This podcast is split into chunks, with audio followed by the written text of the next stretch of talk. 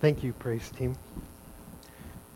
Well, this morning, as you may have picked up already, is Pentecost. And this is another one of those incredibly significant, important, meaningful moments in the Christian calendar. It is absolutely essential, along with the things like Jesus' birth, his life among us, his death, his resurrection, his ascension into heaven. But not only that, of course, the creation of the world and our fall into sin and God's promise to redeem us, and the work that God did with Noah rescuing him and his family, and the work that God did with Abraham and Isaac and Jacob, and the work that God did with Joseph, and the work that God did with Moses, bringing the people of Israel out of the land of Egypt, and the work that God did with Joshua, bringing them into the promised land as well.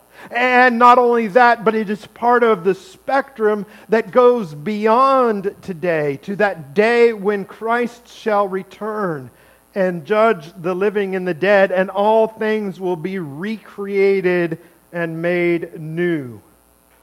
And so this is part of the scope of what we are in, and Pentecost is a very important part of it. And so we are going to read from Acts chapter 2, verses 1 to 21. You can turn with me in your pew Bibles to Acts chapter 2, verse 1 to 21, or you can follow along on the screen as well. Acts chapter 2. When the day of Pentecost came, they were all together. That is, the disciples, the apostles, they were all together in one place.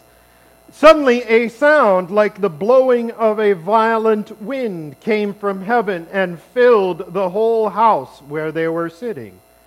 They saw what seemed to be tongues of fire that separated and came to rest on each of them.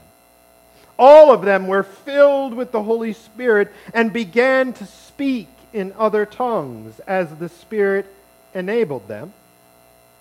Now there were staying in Jerusalem God-fearing Jews from every nation under heaven. When they heard this sound, a crowd came together in bewilderment because each one heard their own language being spoken. Utterly amazed, they asked, "Aren't all these who are speaking Galileans? Then how is it that each of us hears them in our own native language?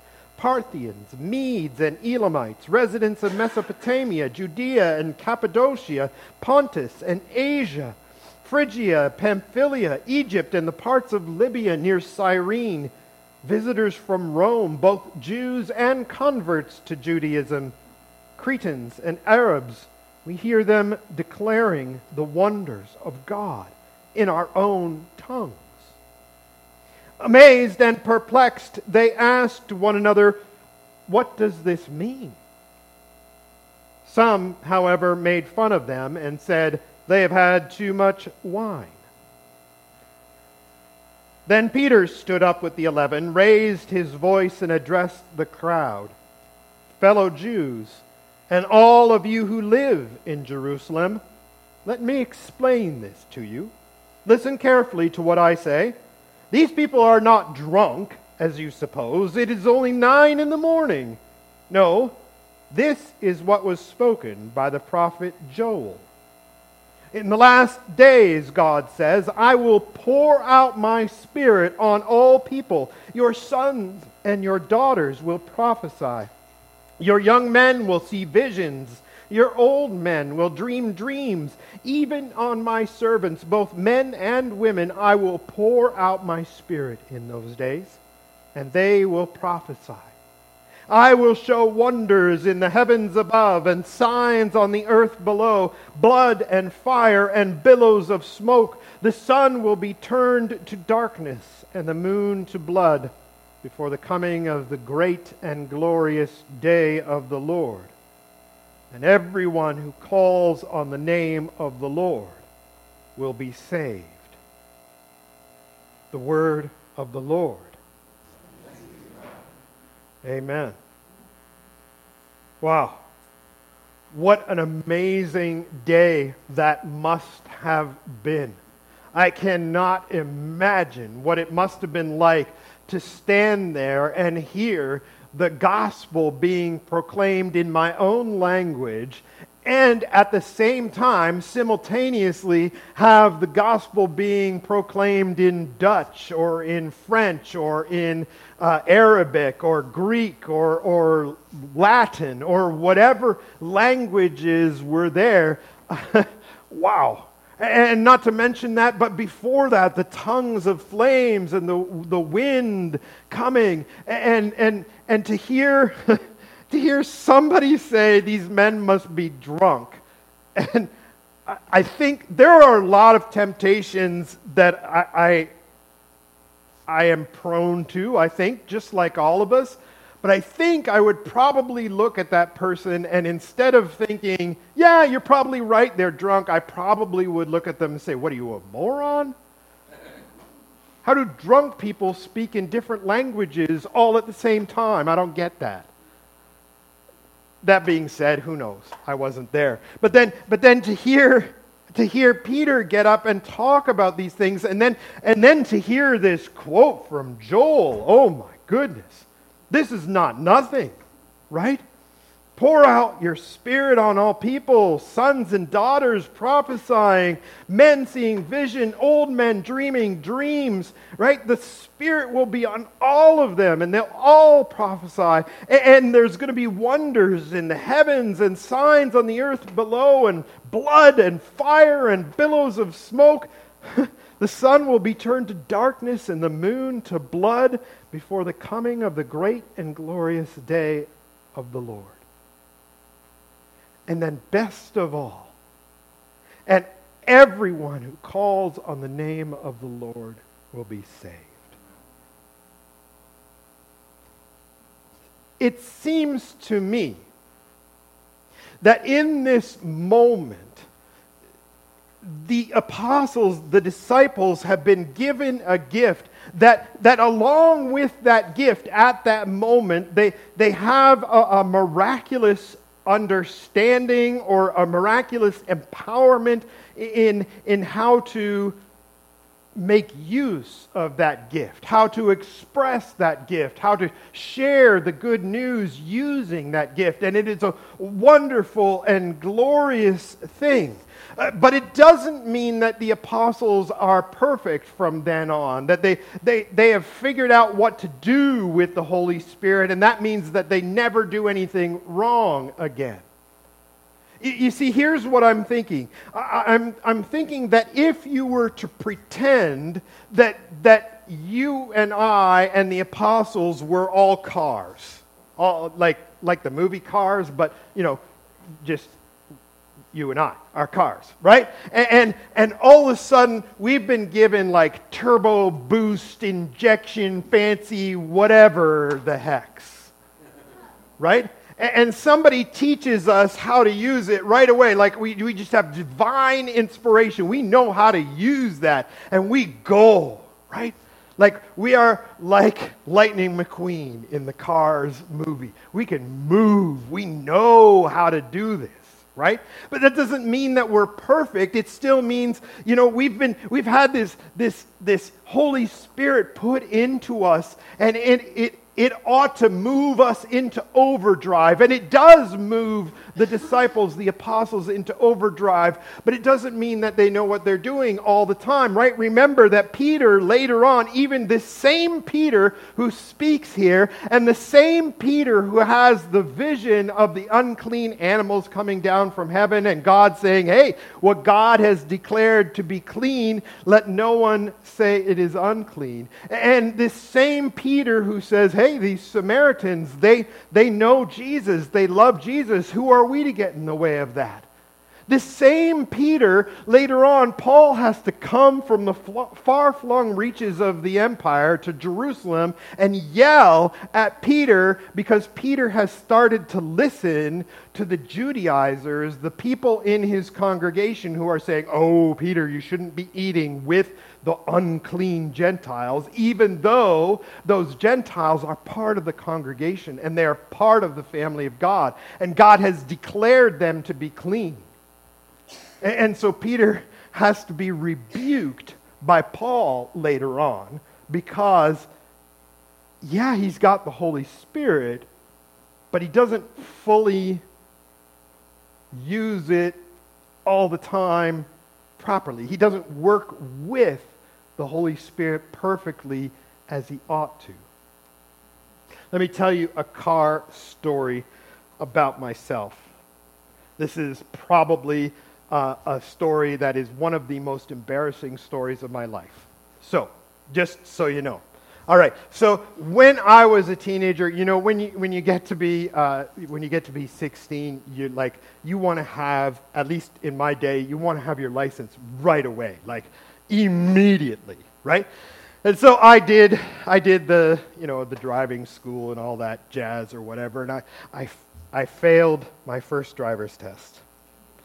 Why? Because they took me to drive in a neighborhood where I used to bike all the time. And in that neighborhood, there were quiet streets that almost nobody was ever on. And those streets had stop signs. And I never, on my bike, stopped for those stop signs. Because why would I? You just look, way you go, right? And I did that in my driving test.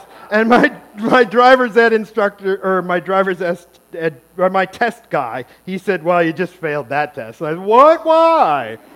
He's like, "You went through a stop sign." Oh. Okay, so then I had to take the test again. This is not the end of the embarrassment. Well, it's only beginning. I had to take the test again, and I passed the second time, which was good, right? And in celebration, I asked my parents if I could take the car and take my girlfriend out for a date. And they said, "Sure, yeah, absolutely." So I drove to my girlfriend's house, and I pulled into their driveway, and I went to pick her up, and she got in the car. I think we were going to go see a movie or something. I don't know what we were going to do. And I backed out of the driveway, and I backed into her father's car that was parked across the road and put a big ding in it. Oh, I'm getting sweaty and embarrassed even now. Clearly, in spite of my education in driver's ed, I did not know how to work with the vehicle well, right? I needed to learn more. And I think that's true for all of us, maybe not so embarrassingly and terribly as for me, perhaps, but everybody needs to learn how to use their vehicle, and we hopefully learn how to do so more as we go along. What about computers? First computer I got was in 1993, just before I went away to university, and it had a manual for just the DOS operating system, the disk operating system 5.0. The manual was about as big as this Bible. And I needed to learn it, right? I needed to learn how to use it. And there are still folks today among us, no doubt, who have computers, but who don't really know how to use them. I know that. Everybody needs a tech person in their lives because there are so many of us who aren't tech people. You need to learn how to work with the computer to get the most out of it. One of my... Gwyneth's not here. I'm going to pick on her even though she's not here. That's terrible. You can tell her later and confess my sins to her. But she has this tendency to not want to learn how to do something until it's an absolute emergency on the computer. I don't want to know how to do that. But then when it's an absolute emergency on the computer and she's like, I need to know how to do this now, then she doesn't want me to do it for her. And she also doesn't really want to learn how to do it. She just somehow magically wants me to be able to, like, I don't know, give her the knowledge, right? All of us have struggles with computers or with our cars. We don't know how to make the most of them. But that's not all, of course. Closer to the example of how to work with the Holy Spirit is the question of how to work with people.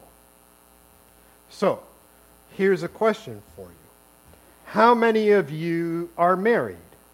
You just put up your hands if you're married, right?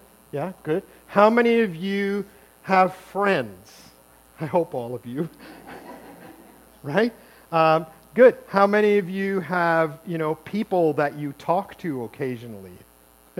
Okay, good. All right. Those are all relationships.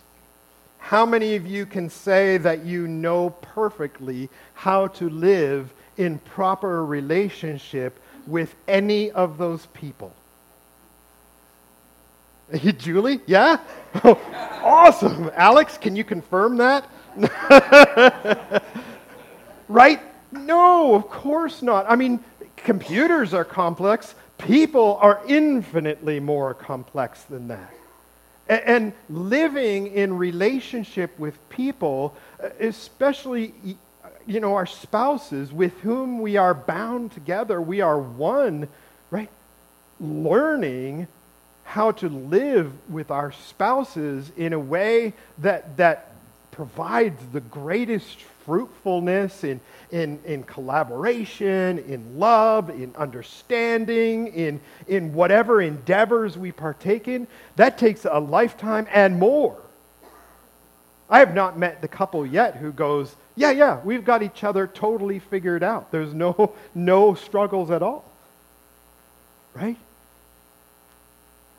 Well, we have a problem, brothers and sisters, because we have been given the gift of the Holy Spirit. We have been given the gift of the Holy Spirit. We know that. That is a promise that Jesus made to his disciples, that he was going to send to them the Comforter, the Paraclete. He was going to send to them the Holy Spirit, and he would dwell within them. The Holy Spirit live within all the believers, right? And Joel says that God pours out his Spirit on all who call on his name. And it's like we don't know how to drive, and we've suddenly been given a Ferrari. And yet, we have this strange idea that we don't really have to work with the Holy Spirit, or learn about the Holy Spirit, or talk with the Holy Spirit, or walk with the Holy Spirit, that somehow it's just this vague reality that somewhere in here-ish maybe lives the Holy Spirit, and that's it. That's all there is to it. But that is nonsense. Right? Even the Apostle Peter, with his divine inspiration, and all the apostles and the disciples who had the Holy Spirit poured out upon them in such a dramatic way on the day of Pentecost, even they had to learn to walk with the Spirit all of the rest of their days. It is a relationship, and really, really, that's what salvation is all about, ultimately. It is about relationship, because why? Because when we were in the Garden of Eden with our representatives, Adam and Eve, and when we chose to eat of the knowledge of good, the tree of the knowledge of good and evil, in spite of God's command, we were essentially saying to God, "No, I don't want to be in relationship with you. I want to be independent. I want to go my own way. I want to pull myself up by my own bootstraps. I want to carve out my own destiny. I don't need your guidance." That's what we said to God. That's why we took it. That's what Satan tempted us with. He says, "Don't worry, if you eat from this tree, you will not surely die, but rather you will become like God, knowing good and evil." And so to be lost is to have cut off our relationship with God. And to be saved is to have our relationship with God restored, renewed, recreated, reinvigorated, even more expanded beyond our wildest dreams. Because Adam and Eve, though they were God's image bearers, they were never son and daughter of God, but we are. And Adam and Eve, though they were called to steward this creation, right? They were not invited to become part of the family of God, best friends with Jesus, the dwelling place for the throne of God, the dwelling place for the Holy Spirit. That's not what Adam and Eve had on their plates or in their presence. Maybe God would have done that some other way down the line if Adam and Eve had not chosen sin. I don't know. It doesn't really matter in a way. But here we are, and not only has God offered us restored relationship with Him, but God has offered us expanded, profoundly expanded relationship with Him, where Jesus is our brother. God, remember, because Jesus is fully divine and fully human, God is our brother and our King and our Lord and our Savior and our friend who sticks closer than a brother. And the Father, the Heavenly Father, is also our Father, our Father. And not only our Father in some remote, cold, polite, respectful, distant sort of sense, but the Our Father that Jesus says, which is really Daddy, our Daddy who is in heaven. Right? And so here comes the Spirit of God descending on the people of God during Pentecost. And yes, it's dramatic, but listen, "I will pour out my Spirit on all people. Your sons and daughters will prophesy. Your young men will see visions. Your old men will dream dreams." What does it mean to prophesy? What is prophecy? Honest question. What is prophecy? Sharing God's word. Amen, David. Yeah, it is not, prophecy is not like Nostradamus predicting the future, whatever. That's not prophecy. I mean, sometimes that is a component in prophecy, but really the heart of prophecy is giving God's truth, sometimes a very hard truth, to the people. Giving God's truth to the people. So who is doing this? Your sons and daughters. Your young men, your old men. I will pour out my Spirit on my servants, both men and women, and they will prophesy. And how can they give God's truth? Because they have called on the name of the Lord, and they have been saved. And so because they have been saved, they are now in right relationship with God, because that's what that means. And because they are in right relationship with God, the Holy Spirit lives within them. And so they've got a Ferrari. But do you know how to drive it? Do you know how to use this computer that you've been given? Do you know better, even better? Do you know how to live in right relationship with your spouse, your kid, your grandkid, your neighbor, your... No. I still got to work at it. I still got to learn. So how do you learn to live in a productive and meaningful relationship with the Holy Spirit, such that you who have been given the gift of the Holy Spirit can prophesy, that is, share God's truth with people?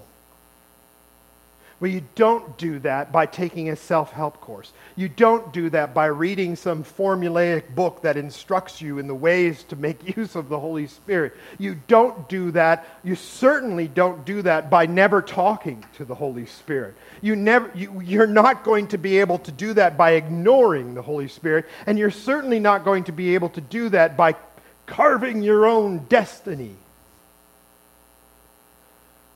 How do you build relationship with the Holy Spirit? You build relationship with the Holy Spirit the same way you build relationship with God, Father, Son, and Holy Spirit. You build relationship by reading the Scriptures, reading the Bible. If it is not part of your daily routine, and I'm not talking simply about like a verse or two, and the Our Daily Bread or the Today magazine, those are great. They can be part of it, for sure. But better still is if you take some time to read the Bible, right? Take some time to read the Bible and ruminate on it. This is one of my favorite words. Remember what ruminate means? Dairy farmers, what's ruminating? Come on! Chewing on the cud. So great, right? I love this. Cows like spit up some of the grass that they've already eaten and then chew on it some more. It's such a great picture. So disgusting. So disgusting. But that's what we're supposed to do with the Scriptures. We're supposed to eat it, take it in, and then as we go throughout the day, bring it back up and chew on it some more. So we read the Scriptures. Pray. Yes, absolutely set aside some time by yourself if you can, or with your spouse or with your family, to pray. By all means, do that. Do that, 10, 15, even 5 minutes a day. Spend time talking with God, praying. And praying, oh my goodness. If you don't know how to pray, or if you think that praying is all about fancy words, then please read what Jesus says about prayer, that it's not supposed to be all fancy words. And please watch the movie Fiddler on the Roof, and watch how Tevye prays, right? Okay, that's how you pray. You just talk with God, and you're real with God, and honest, okay? He can handle you being normal with him. Okay? Pray. But then pray, as Paul says, pray without ceasing. Don't just take that time to pray that you set aside, but like Tevye, pray as you're going throughout your day, walking along, delivering milk in cans or whatever. Right? Pray. Practice your breath prayers. Lord Jesus, breathe in. Lord Jesus, have mercy on me. Breathe out. Right? Remember, hopefully, you're breathing pretty regularly. Every breath, you pray. And if you forget, if it falls off your radar, no big deal, whatever. You just pick it up again when you remember. Lord Jesus, have mercy on us. Lord Jesus, have mercy on Athens. And so on. Read the Bible. Pray. Worship, right?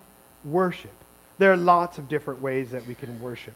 We worship through song, obviously. This is an act of worship. But so too, our Reformed perspective says that everything we do, whatever it is that we do, ought to be an act of worship.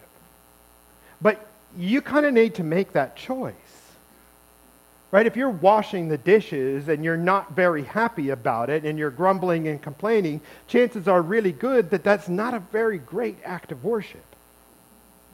But if you are washing the dishes and you're like, Lord, thank you so much for giving us so many things to be able to eat and giving us, dishes to eat on and a house to eat in and clean water to wash our dishes with and soap. And thank you so much for this. And Lord, I know I'm complaining and I know that in my heart I'm a little bit angry and bitter.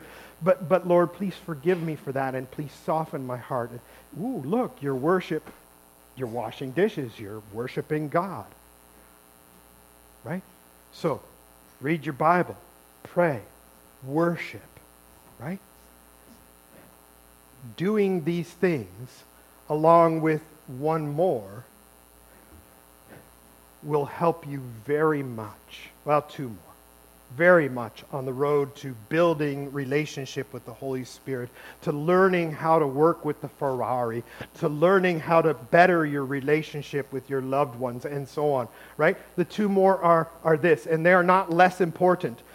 Listening to the Holy Spirit. Okay? And I'm not joking. God wants relationship with you. You need to listen.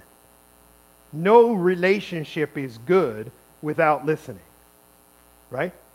If you never listen to your spouse, you are in trouble. Right? Listen. What does the Holy Spirit sound like? Well, the Holy Spirit sounds like often that still small voice. Right? Just like Elijah is so desperate and sad and afraid and alone, he feels that way.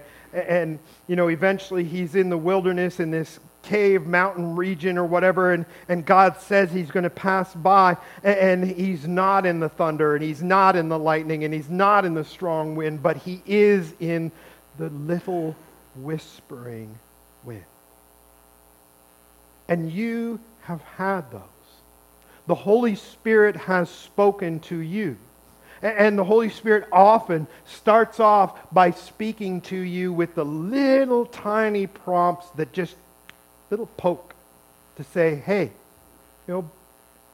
be nice to your neighbor, your brother, your sister today. Open the door for that person.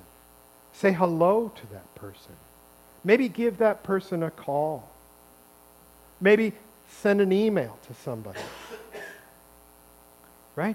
Those little prompts that are good, they're kind, they're generous, they're selfless, those are Holy Spirit prompts. And this goes along with this last one, which is obey. Because you and I, we get those prompts far more often than we might admit. And we ignore them, if you're anything like me, far more often than we should. So obey them. C.S. Lewis says that often the reward for obedience is something greater and bigger and harder to obey in. Right? So if you obey God when God says to you, hey, give Braden a call. He looked a little glum in church today. Right? Not that you look glum. You know what I mean. Right? Are you glum? No, never mind. We can talk about that later. Right? If God says that to you and you obey, right, and you consistently learn to obey those still small voice prompts, right, then God will speak to you more and God will give you greater opportunities and God will say to you, hey, more obedience. You're learning how to drive the Ferrari. Nice. Brothers and sisters, we have been given the gift of the Holy Spirit. The Holy Spirit who lives within us. But we don't magically know all the best ways to walk with the Holy Spirit, any more than the disciples did. I mean, sure, they had a dramatic start to it and were inspired very obviously and very clearly by the Holy Spirit right in the beginning, but we can see from the rest of their lives that they weren't perfect at it either. But that being said, God teaches us how to grow in our relationship with God because, of course, our relationship with God is what salvation is all about. And so we need to do these things. We need to pray. We need to read the Bible. We need to worship. We need to listen, and we need to obey. And in doing those things, brothers and sisters, then we too will grow in our relationship with the Comforter who lives within us. One more thing. Loneliness is an epidemic in our society. Did you know that? We talked about that before. In the United Kingdom, in England, 6% of the people that they surveyed, approximately 3 million people in England, said that they feel lonely often or always. 6% of the people. Right? 20% said they never feel lonely, which is strange to me. That's in England. But what about in the United States? In the United States, listen to this, 36% of all Americans, this was published February 2021, that was before we started really opening up again, 36% of all Americans, including 61% of young adults, and 51% of mothers with young children feel serious loneliness. Serious loneliness. In Canada, more than 1 in 10 people aged 15 and older say that they always or often felt lonely when asked in the Canadian Social Survey for August and September 2021. People are lonely. But the Holy Spirit, among his other names, has the name Comforter. And there are a lot of reasons why the Holy Spirit is a comforter. But one of them is that he is the presence of God living within us. We're not alone. We're never alone. And I mean that in a good way. If we build relationship with God, then not only will we be able to prophesy, give God's truth to the people, but also we will more and more come to know the presence of God in our own lives. And more we will not be alone because we know we're not alone. Just like David cried out for the presence of God, instead of, kicking out all the evil people from around us, we'll be able to be like Jesus and eat and drink with the wicked people around us because we know that our comfort is the Holy Spirit who lives within us, and we are not alone, and we can be with others and shine the light of the gospel with them. Brothers and sisters, let's pray. Father in heaven, we confess that there are certainly times when we feel like we walk this earth alone. It can feel like a very big place to be alone. Statistics show that the average adult in North America knows about 600-ish people, even remotely. And yet there are almost 8 billion in our world. And sometimes that can make us feel so small and so alone. And then two, we persist in thinking that we are still walking in the world that Adam and Eve and each one of us chose for ourselves. That is the world that has a broken relationship with you. And so we act as if we are alone in our own hearts and minds, even when we know that we are not. And then too, O God, we do not prophesy or share God's truth with people nearly as much as we are prompted to. And chances are really good that we don't even hear a lot of the prompts that you have given us because we don't know how to listen. And so, Lord, we pray. Please, O God, on this Pentecost Sunday, and for the days and weeks and years remaining in our lives here on this earth, please, O God, help us. Help us to grow closer to you, O God. Help us to grow closer to the Holy Spirit. Help us to build that relationship. And, O Lord, please, please build that relationship with us too, from your end, as we know you do. O God, help us to read the Scriptures. Help us to pray. Help us to worship. Help us to listen.